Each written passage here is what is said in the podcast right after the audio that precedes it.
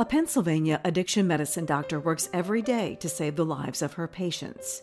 The three outcomes I usually tell people if they're active in their use is, you know, you're going to get arrested and go to jail, you're going to overdose and die, or you're going to figure this out, you know, get to rehab and figure it out. How one patient fell through the cracks in treatment continues to haunt her. In this episode of Grieving Out Loud, we have 25 year old Philip's story through the eyes of his doctor and his mother. Today, I am joined by Dr. Aviva Forer and Mother Kate Kimball, who are going to be telling us Phil's story from two different perspectives that of a mother and that of his doctor. Unfortunately, we lost Phil at the age of 25 in 2019 to overdose. And this story is really unique in the fact that it really shows the gaps in the medical system when it comes to treating addiction and, and the personal toll this takes not only on family members when someone like this is lost, but also the other people who have tried to help them. So thank you both for being here today. Thank you for having us. Kate, I want to start with you uh, as Philip's mom. Tell me a little bit about Philip. And I know you had a long battle um, trying to help with his addiction. Um, Philip was a shining star in many ways. Um, he had a, a, a, beautiful spirit. He loved deeply his family, his friends. Um, and yet he also always, always had a side of him I, I, would say that perhaps he couldn't accept um, perhaps some of his inadequacies. He never liked to do things unless he could do them sort of masterfully from the outset. Um, and in some ways, he was very hard on himself. And at the same time, he was very capable of masking those feelings of self doubt and shame. And he was also really an artist musically. I mean, he was gifted, gifted young man. Yes, he was an extremely talented drummer. Um, it was in his in his corpuscles. Um, so many parents I talk to who have lost children to addiction it's it's the same kind of like story over and over again where the, like my daughter was an artist your son was a musician. They're very you know left brained they're very creative and sensitive souls don't you think? He was extremely so. Um you wouldn't know that perhaps off the bat. I, aviva i know you can speak to that. Um he had a bravado um, but there were times, you know, through this struggle that he would call me um, in just such despair. And um, it, it was very difficult for him to accept the fact that friends were, you know, sort of moving on in, in more typical ways. Uh, he went to college for a year and decided he didn't want to go back. He he never enjoyed school at all. Um, and I, you know, I remember one call just talking to him about the fact that he's basically needs to subtract 10 years from his age. And because he started using, a, because he started yeah. using substances. At what age did he start using? Well, I believe around 13 right. or so. I think mm-hmm. he started smoking marijuana. Um, and I, you know, expressed to him that there was no shame. It just was what it was. And so figure you're more developmentally, you know, where you are in your life, more 15. But he, he just couldn't ever gain traction. You know, he had successes as a musician, as a, a in sales, um, managed a store, and he would just sabotage over and over and over again. And he just never could stick with anything. Oh. And uh, Dr. Aviva, how did you come to know Philip then? So he came to see me uh, into February of 2016. I believe he was 21 years old. Because he he he withdrew one weekend. He went through mm-hmm. withdrawal. Mm-hmm. And I remember, you know, making frantic phone calls and reach mm-hmm. somebody, you know, who put me in touch with you. And then you mm-hmm. saw him like that Monday, I remember mm-hmm. right after. Mm-hmm. And right. I should and I should mention, um, Dr. Aviva, that you're a family practice doctor, but you also specialize in addiction medicine. I actually, Angela, I look at myself the other way. I'm actually, okay. a, I'm an addiction medicine specialist who mm-hmm. happens to also be family gotcha. medicine. Yeah, I practice only addiction. Only addiction. Okay. There's mm-hmm. not enough of you out there. I can tell you that mm-hmm. right now. Yeah. Um, so, so you met Philip and he was about 21 and he died at 25. So was, was there anything different about Philip? I, you, I know you work with a lot of patients who suffer from substance use disorder. Yeah. I, you know, I like, I like to say that everybody has their own unique story and their own unique um, things that brings them to see me. But he really was a fairly remarkable young man. Um, Kate was right. There's there was something about him. This, um, you know, he was striking looking. He had this kind of cool, casual on the outside demeanor, and you know, as a mom, I could see like the child inside of him, that like hurt child that he would let me get glimpses of every once in a while. Um, and he was amazing. His saying, which I, you know, he would say over and over was just keep it moving. I'm just going to keep it moving, doc. And that he would say that to me so often that I found myself using it sometimes, you know, like, all right, we just got to keep this, you just got to keep it moving. Um, there was pretty, some pretty remarkable things about him. I think that we're all looking for answers, right? I mean, uh, Kate and I lost our children. We can't bring them back. I, I would I would assume that you agree with me, Kate. Like I don't want any other family to go through what we've been through or to lose, you know, a beautiful child. Philip was your oldest. Emily was my oldest, and yet saving them. I mean, that's your job, right, Dr. Aviva? That's your job. But it's so complicated and so hard to do. What do you think the limitations are right now for doctors and for people in this field? So I, I see my role as not so much as saving them as helping them find their own path. Um, you know, I it's a blessing that I get to do what I do. I I love it, and I feel honored to be part of these people's lives that come in to see me. Um, I recognize that it sometimes is the first time that they've opened up about things and that vulnerability and trust that they place in me um, i wish that the rest of the medical community could sometimes see people who mm. struggle with substance use disorder the same way i do. So that would be the first barrier i would think. How do they need to see them? I mean what needs to change in people's minds and hearts? Yeah uh, what needs to change is if you walk out your door and go down the street and look at the people that you pass if you go in the supermarket and look at the people that you're walk you know walking by if you go to your child's pta meetings and you see the parents of the kids that are around you that you start recognizing that a percentage of those people are struggling with substance use disorder. That most of the people that come to see me are people who have jobs who have kids who go on vacation who have nice cars who um, have these silent, seek you know, who are incredibly attractive and talented and went to good schools and that they are also um, walking and talking and interacting with the rest of us. And had parents who loved them. I mean i think loved yeah you're uh, that's a great point. Love them and and were there for them and um, gave them all the opportunities I have to tell you that as someone who is in the public eye um, and who reports on things that can be controversial, people don't always like all of my news reporting, or they don't agree, or they want to take issue with it. And I'm an easy target now because I went public with my daughter's death, mm-hmm. and it's very hard to take when somebody tries to use that against me and say, "Oh, well, mm-hmm.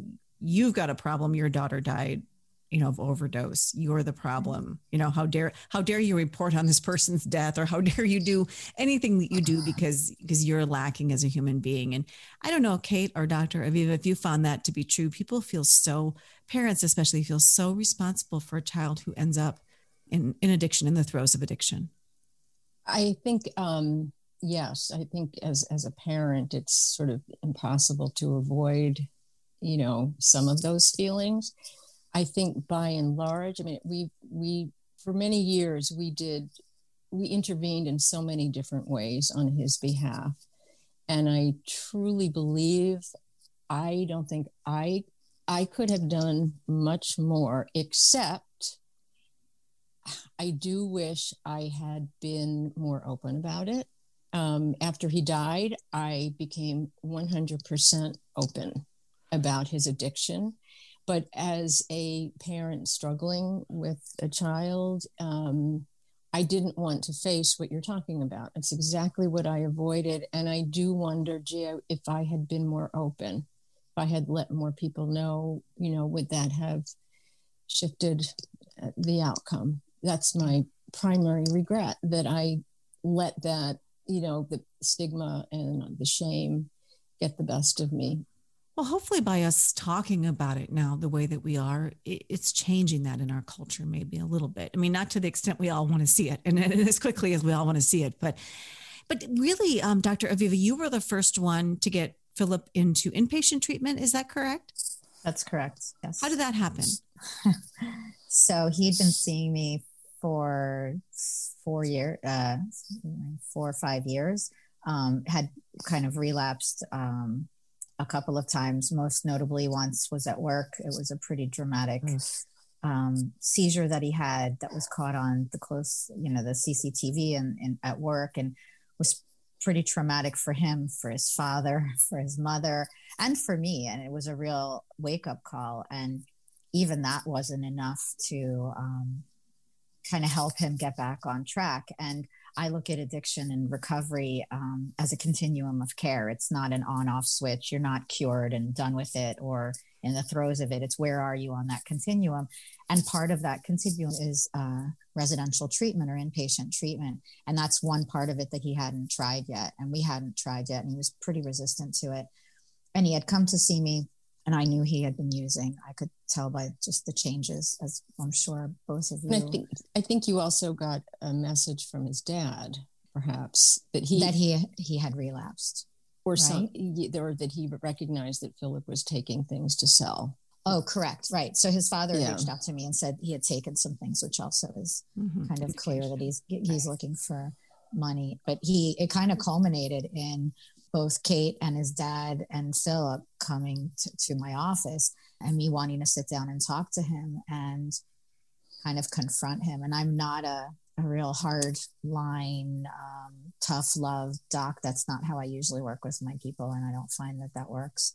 But um, with him, it became a matter of life and death, especially because one of the substances he used when he would relapse was benzodiazepines, and they could be really dangerous if you stop them suddenly. They could cause seizures and death we had this culmination of a a session in the office where he stormed out the window and i'm actually sitting in the office looking out the window right now and i pulled up the window and like yelled at him in the parking lot which i've and, never done and before. we were there there was sort of mm-hmm. like a mm-hmm. planned intervention mm-hmm. i remember yeah. Right. Yeah. Right. And so, so he was in the, the waiting room. And he mm-hmm. had he had a response, I think, that many people who are suffering from this have. And it's like well, you're not going to take this away from me. No i'm i'm out of here. Absolutely mm-hmm. not right? I mean isn't that typical? Yeah and he said you know i'm here on my own willingly um, and i don't have to listen to this and he walked out the door and i probably used a little more colorful language than i would like to admit. Um, and you know i remember he like yelled back at me like what kind of doctor does that? And in my head i'm like i'm not i really felt like i'm not a doctor. I'm a mom right now. Like i need to help you stay alive. I mean, I just felt that drive. And it culminated with his father, and he went into his dad's car and um, we talked. And I told his dad pretty much like, you need to make a decision. He was living with his father at the time. And I said, you either need to kick him out or tell him he needs to go to residential because this is not going to end well. And the three outcomes I usually tell people if they're active in their use is, you know, you're going to get arrested and go to jail you're going to overdose and die, or you're going to figure this out, you know, get to rehab and figure it out. His father did kick him out and he was gone, I think, for a day. He went overnight. Yeah. yeah. So he left sometime Sunday early evening or something. And at four in the morning, he mm-hmm. was knocking on Art's door and he was just sitting on the front porch like he was cold and he didn't get very far and mm-hmm. said that he would go to rehab. Mm-hmm. And everybody just wants to breathe a sigh of relief, right? Like when they go, they're going to rehab. Oh, you know, this is going to do the trick. Um, but you encountered, Dr. Aviva, a lot of um, obstacles after he went into rehab, right? Correct. You know, and I and I I want to clarify. So going into rehab and detox is such a critical part of recovery. And back to your question earlier, another myth that I would like to clear up or to educate people about is it is a part that's critical, but it's really important to realize that that's not complete treatment for addiction. And it's, you know, a critical step, but not at all um, the end all be all. And people aren't finished when they leave 30 days. Um, yeah. And so, yes, you know, we, we, I sent him, I, I got in touch with the liaison and sent him to a local place. And then we started encountering the first of problems, which was insurance coverage. So he didn't have insurance coverage for the local rehab, which is in right near us here in Philadelphia. So they had to look for a place that took his insurance. Yeah, this is a huge problem um, with addiction, especially anybody can hang up a shingle and say they're in addiction treatments, and there's not a lot of regulation of that throughout the country and then it's um, historically been treated outside of the medical system and you don't have doctors always screening for it or and then there's the insurance issue like insurance won't pay or they'll pay very mm-hmm. little or they'll pay for just a short amount of time they didn't yeah, cover so, 30 days Right. And and Angela, like I was 20, actually closer to 21. I mm-hmm. think he was there for 21. And Angela, what I want to say is actually 30 days is a completely arbitrary number, right. which right. has been created and dictated only by the insurance companies. The data does shows that most people need 60 to 90 days of intensive inpatient treatment to really get their feet on the ground. How do we change that in this country? How do we do that? Scream louder. Make Scream do louder. more of I'm see I mean I think more people need to be touched by it. I think more well, awareness. We have 194 people dying, you know, mm-hmm. every day. And mm-hmm. you sure would think we would want, I mean, if we can figure out how to, you know, come up with a coronavirus vaccine, and I understand that the impact is even greater, mm-hmm. um, we don't blame the coronavirus patient for, you know, catching it um, as we do, you know, the person suffering from substance use disorder, usually we blame the individual or their family or somebody, you know, other that we don't want to recognize it as a disease. And we, I just, I just think we have to, we have to do better. We have to do better. I mean, so we're losing a generation of young people and not just, I mean, not just, these are, these are not people who are like scum of the earth or whatever. I mean, these are brilliant, people that we are losing all of that human potential and it just it just infuriates me and frustrates me and i we i don't know how we get how we get that change to happen so i think that's a great point um you know i it's interesting i grew up around here i went to the same high school phil went to i have a 15 year old who's in 10th grade who goes to the same high school um, and we were talking about this in the car earlier, just, you know, addiction and all of that. And I said to her, by the time you graduate and get into college, a certain percentage of your classmates mm. will have died and overdosed.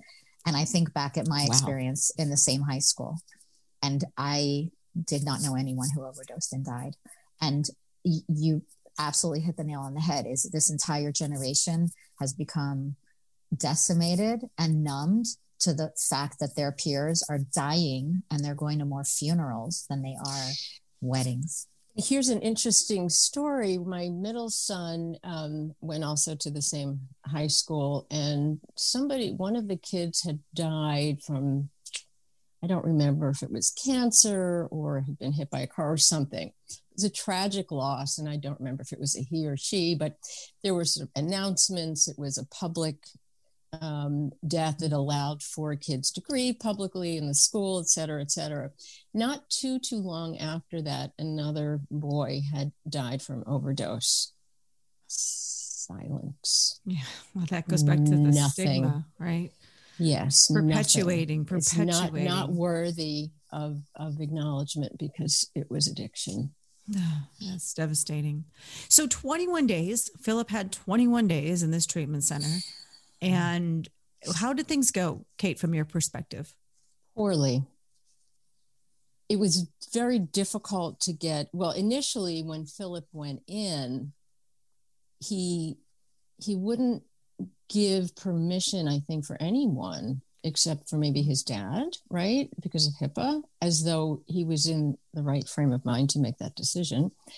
So I wasn't able to speak. I could speak to his counselor, but she couldn't really give me any information. And the level of sophistication um, regarding her and her understanding of him, of addiction, it was a little shabby, I would say. Um, so maybe the a little frustrating. Care, maybe the quality of care that you would have I, perhaps yes, and um, and one of the first questions I had: Have you been in touch with Doctor Four?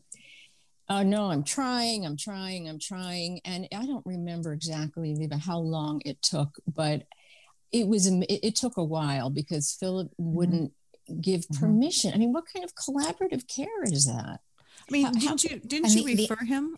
Um, so that's the interesting thing. You're right, and and this is not the first time that it's happened to me. Is that as the referring physician, I have a relationship with many of these um, kind of clinical liaisons where I say, "Hey, I'm going to send somebody to you. They need to go in ASAP," and then they'll do the connection. So they know me. They know of my practice. Yes, I was the referring physician. I sent them there.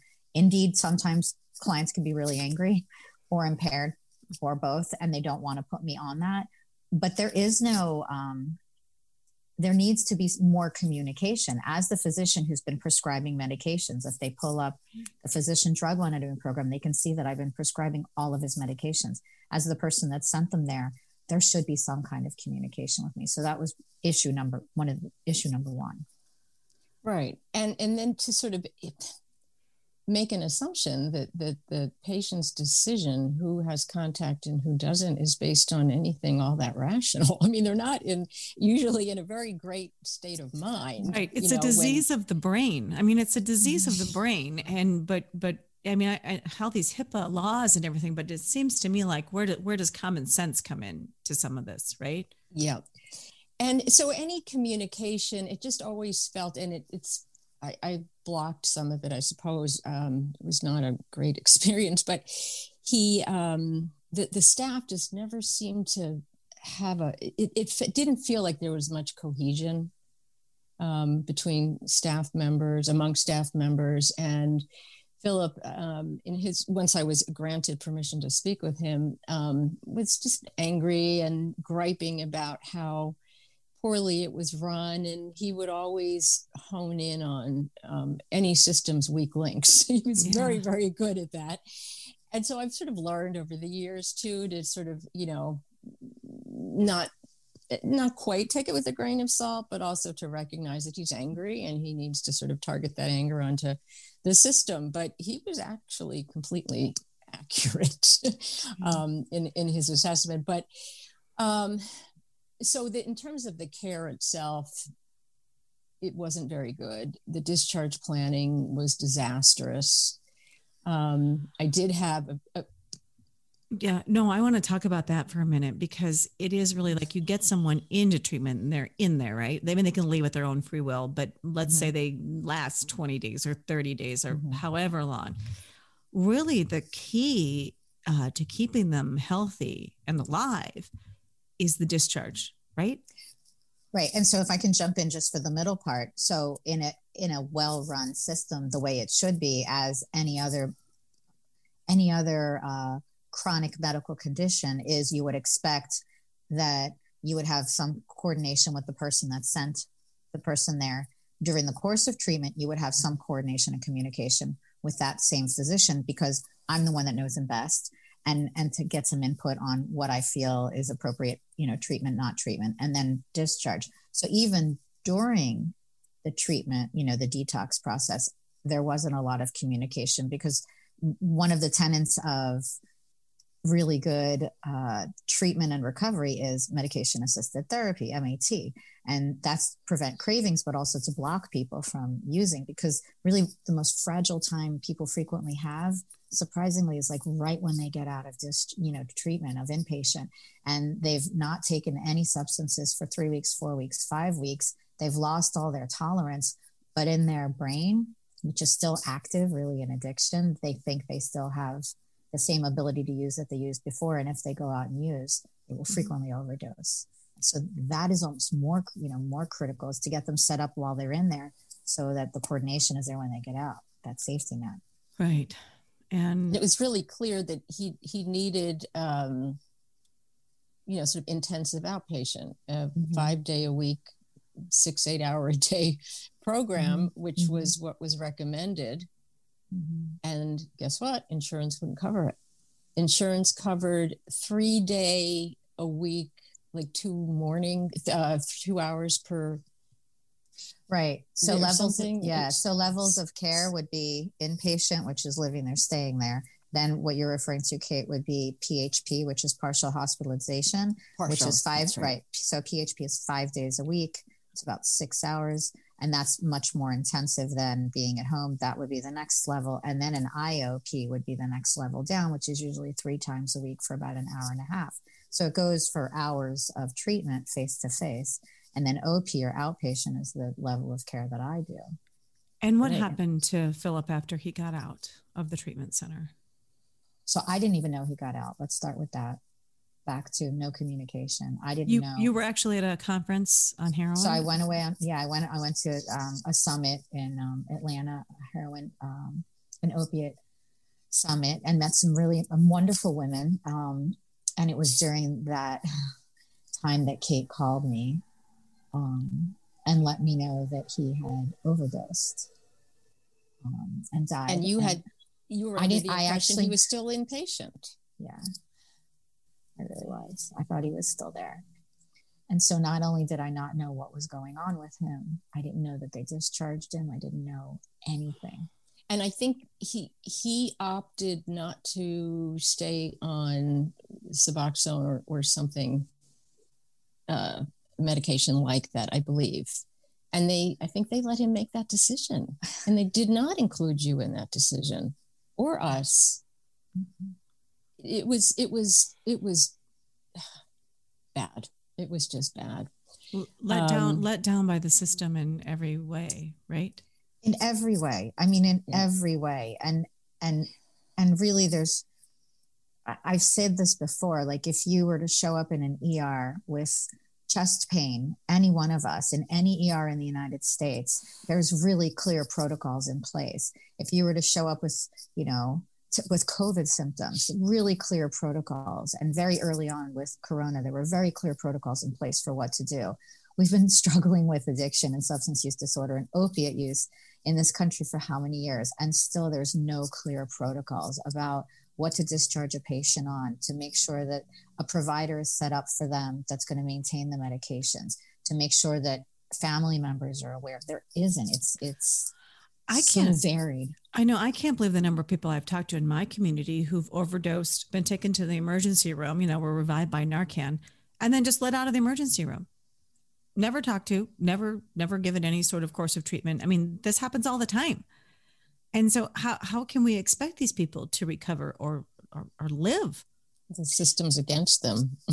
Right. And if you think about it this way, Angela, if you develop diabetes and your pancreas is no longer creating insulin, even if you're overweight, you smoke, you don't exercise, all these other behavioral things that you have choice for, no doctor is going to say to you, well, you know, it's kind of your fault you've got the diabetes and you're just going to have to figure this out. Yet with substance use disorder, yes, they make bad choices. Most definitely people do some really not good things for themselves. But the basics, the basis of it is their brain is not functioning correctly. They've actually rewired their brain. How, how do we treat those two things so differently when they're not? Right? I, I use that analogy all the time when i speak and sometimes people get angry when i use that analogy but i say you know i'm talking about the kind of diabetes that's caused by lifestyle you know choices. Mm-hmm. and i think it's so accurate. And i just think the first time someone chooses to use a substance that's a choice the first maybe one or two times. But for a great number of people after that it no longer becomes a choice you know it depends on if you maybe you have that addictive gene or I don't know, environment, genes, all of those things combined. Three. It's yeah. environment. It's exactly correct. It's environment, it's genes, and it's your hard wiring. So well, Philip had you know. certainly the hard wiring, yeah. and he had two uh, paternal uncles who died of mm-hmm. addiction. Oh yeah, I think we, uh, those of us, we certainly on Emily's side of the family, but they've been, you know, on my side and her dad's side, addiction in both. So and we don't know who's going to be the person that right. does that. I wish Philip we could also pinpoint has two it, right? siblings. Right. So you yeah. don't know. So is part of it the kids he hung out with? Is part of it his wiring? Was he exposed to some, you know, some kind of situation that just changed the way his brain was Trauma that nobody had something. control yeah. yeah. but nobody had control over we knew about like his those birth the, was very traumatic i honestly i go back to that well so was emily's So was Emily's. I was in labor for 37 hours and it was a very traumatic mm. birth. Yeah. Same. Isn't that interesting? I thought he was I thought he was mm. dead on delivery. It was an emergency C section. And I oh. yeah, it was it was just bad. Every you know, everything that could go wrong did. I'm so sorry about Phil's loss, Kate, and you too, Dr. Aviva. I mean, to lose a patient like this, I know you haven't lost very many patients. So you've been fortunate, you know, in that way, working in this field. Um, what lessons do you think we can learn, you know, as a society from what happened in Philip's case? I mean, from my perspective, is to never make assumptions about who a person is or what they've gone through when you find out that they're struggling with substance use disorder.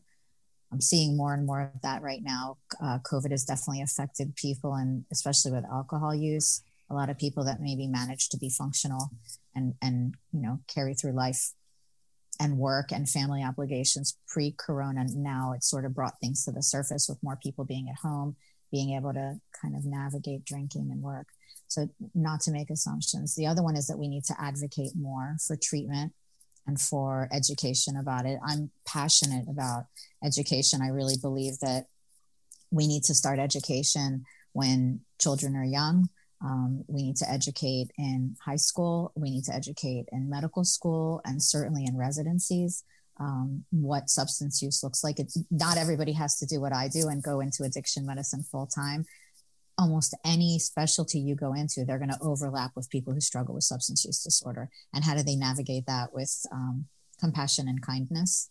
Um, that would be the other thing. And I think we just need to put more money into treatment. It's woefully lacking. There is no reason why someone who is um, part of our system and wants to get treatment has to be shuffled back and forth and not even have a full 30 day stay because of the woeful um, shortcomings of the insurance companies and what they're willing to pay for.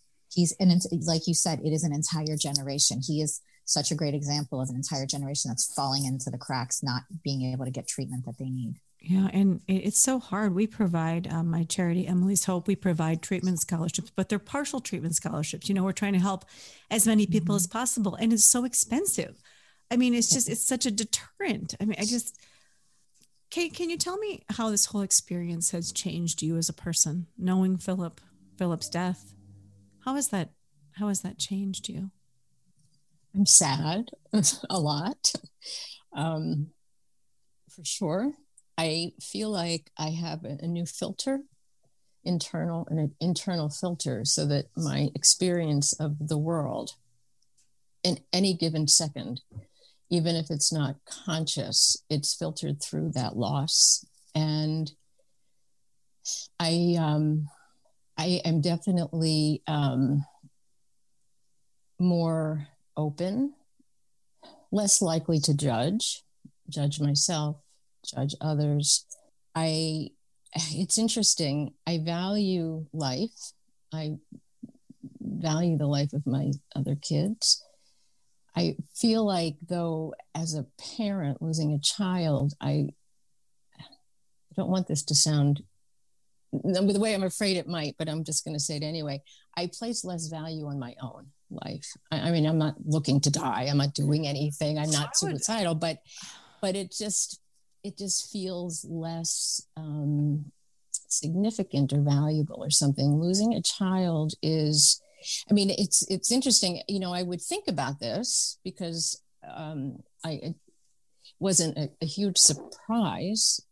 Um, I don't want to minimize, but um, you know, I had often thought of Philip dying, and I imagined that I would just never get out from under the covers again it wasn't that way. I mean, I had a couple of days like that, but I'm amazed, you know, at the same time I play sort of less value, I also am amazed by there is a life force. And I step back and, and think about it. And it's like, wow, I, I went back to work in 10 days and um, I stayed open with people. I got out of bed. I functioned. I, you know, did what I needed to do for my other kids. So I recognize there's a, a strength that I have. Um, but also there's a, an incredible sense of isolation and not just because of covid that certainly doesn't help but i recognize that in most situations, I feel different. Yeah. The only place I really don't feel different is in a bereavement group, a parent bereavement group that I'm a part of that um, its members are parents of kids who have either overdosed or who killed themselves. And in those moments, I feel just like everybody else in that group. And it's like I can breathe freely and I well, don't the, feel different. Yeah. The human condition is to long for belonging, right? And, and we really are outsiders as parents who've lost children to overdose. Most parents, thankfully, or more parents experience it now than in any time ever before but most parents don't experience that. So so we are outsiders. And i think there's also contradiction in loss and grief right? There's that contradiction you're talking about you know where you think mm-hmm.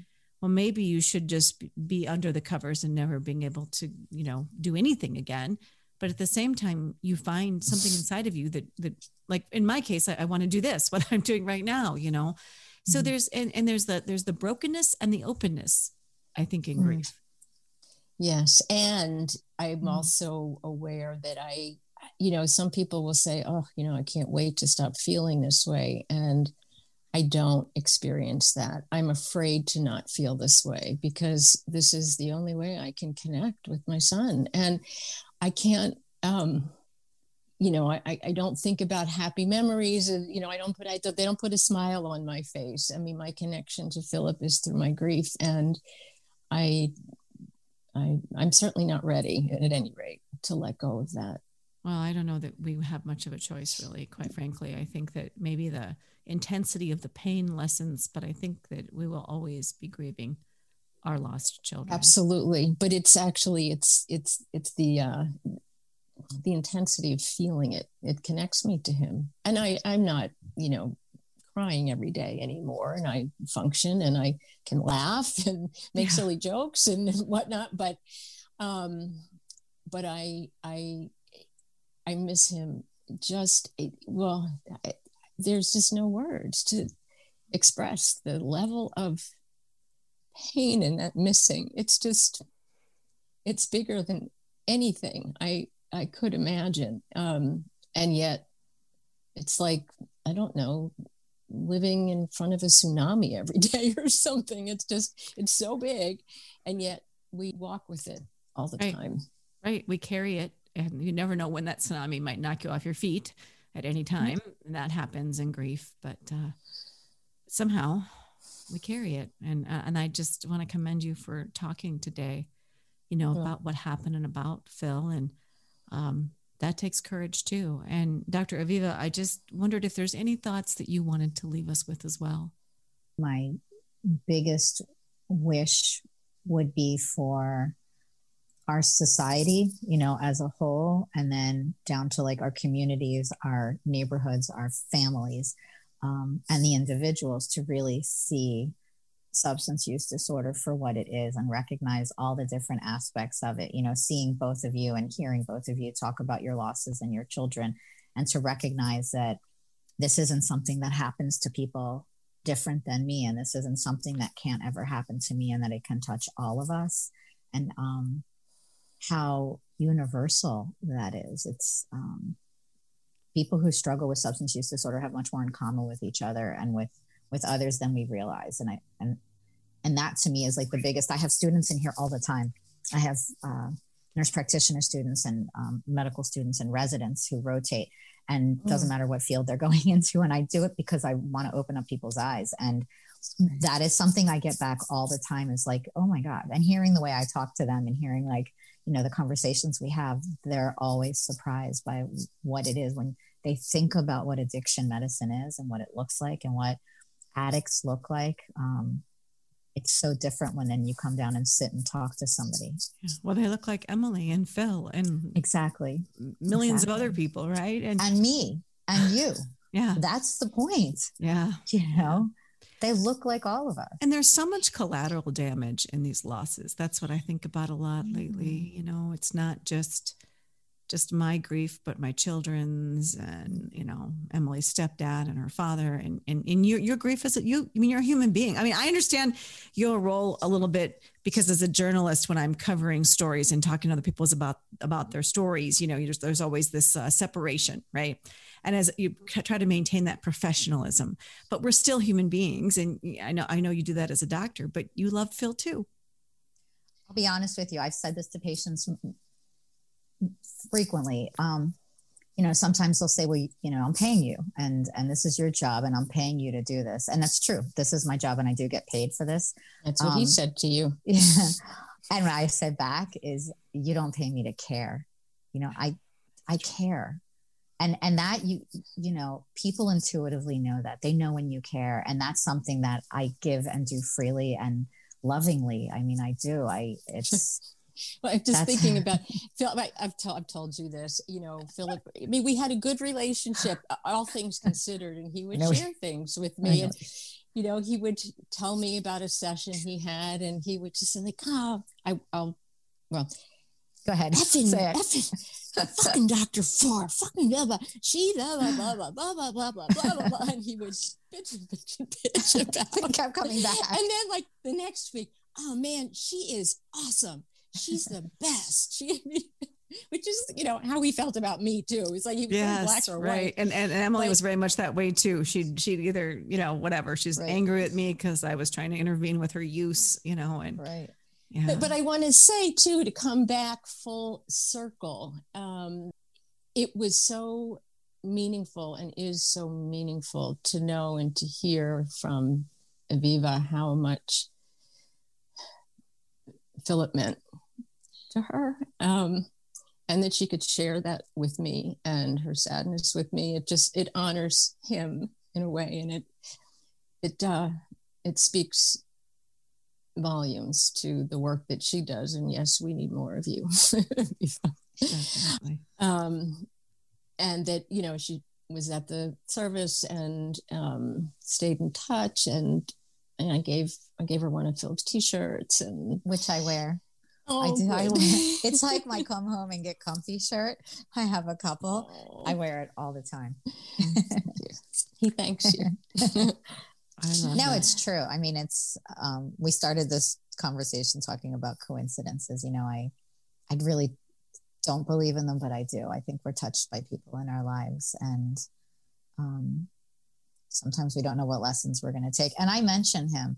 I don't say who he is, but here in sessions, I'll say, listen, I've lost people and they've fallen through the cracks and they've ended up, you know, not here anymore. And I don't want that to happen to you. I mean, I, I will, that's, that loss also fuels me, you know, yes. to, to, to hopefully help one other life and one other mom not have to lose her son or daughter and, and another lesson to be learned too um, you know i never heard they knew the facility knew that philip died and i never heard boo from them and that was very painful oh. you know it just as though he was just you know you know patient id 82453 or something like that right. you know never heard from him that and that that i i have not resolved that i'm anger. sorry I'm sorry to hear that because even the the facility we were going to bring Emily to, we were planning this intervention, and I had, you know, cleared the insurance, and we had they had a bed for her, and she didn't know, you know, what we were doing.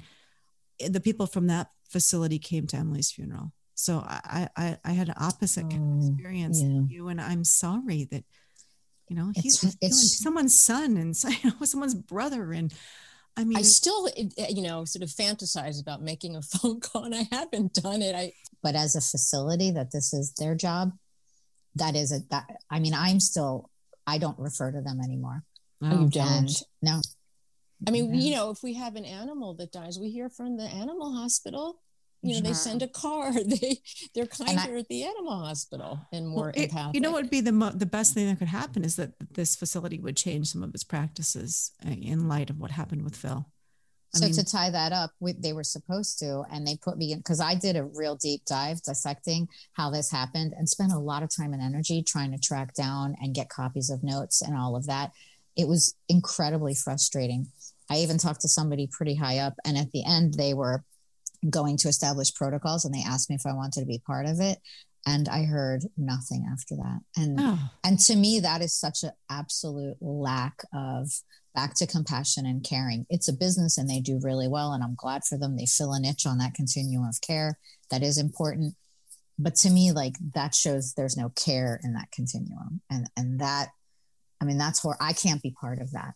You know, I, I refuse to be part of that. Yeah. I just want to thank both of you for joining me today and for sharing Phil with us and, and for our audience. And and if nothing else, uh, I'm just uh, privileged to have met both of you, and we all have a s- Likewise. similar mission and share so much in common. And and I just want to thank you for your openness today. Thank you so much for Thank having us. you. Thank you. Thank you for listening to this latest episode of Grieving Out Loud. For resources for families and how to get help, just go to emily'shope.foundation. If you're enjoying this podcast, please consider leaving a positive review. Thank you.